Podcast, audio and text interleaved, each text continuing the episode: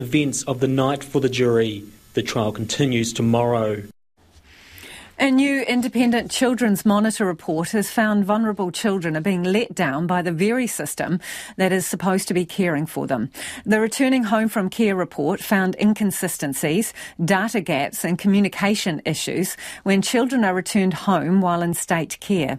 The results have angered those with first hand experiences who say it appears nothing has changed in decades. Delphine Herbert reports. The report found safeguards and support for tamariki and rangatahi who return home are not always in place, despite the children being at higher risk of harm than others in care. At the end of June last year, 627 children and young people in care were living in this type of arrangement. In almost half of the cases, the report found a lack of required planning before the children returned home, as well as barriers arising from communication, collaboration, funding, and inconsistent policies. VOYCE Whakarongo Mai's Tupua Urlich went through the care system and says the findings are frightening. He returned home at 16 years old. That was a disaster. I mean, the home environment had not changed in 12 years. So essentially, they, they removed me as a five year old and placed me in the same environment as a 16 year old who had, um, you know, who was was about to be confronted with the the natural consequences of a childhood of trauma and abuse.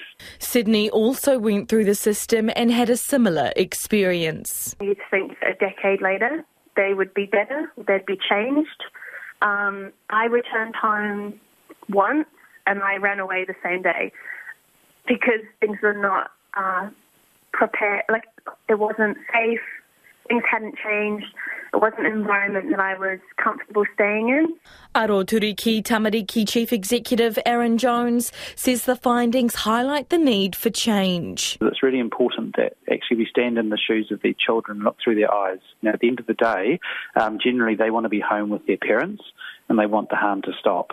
And so when they return, when it's safe to do so, you know, they should go home but they deserve to be supported so that a return can be successful. Policy at the time recommended Tamariki be visited weekly for the first four weeks. However, this happened for only 19% of children. Arran Jones says it's not good enough. These are kids returning to homes that they have been removed from and therefore it's critical that that planning is done immediately and that services and support are there for these kids. Oranga Tamariki's Nicolette Dixon says staff have faced barriers, which resulted in some visits being missed. There's a lot of reasons why social workers can find that difficult at the individual circumstances for individual children and families. In some situations, um, these situations have come around in quite a quick way, and so social workers are having to re plan how to best support those families under quite urgent circumstances. The report also found a lack of data of the success of tamariki returning home is limited, and it's something Oranga Tamariki is working on. We will again look at this report, um, consider what areas of information we can maybe try and strengthen whilst doing that longer term piece of work, which is really about making sure we've got um, fit for future technology and data system. Oranga Tamariki says it accepts and welcomes the findings and says work is already underway to address them.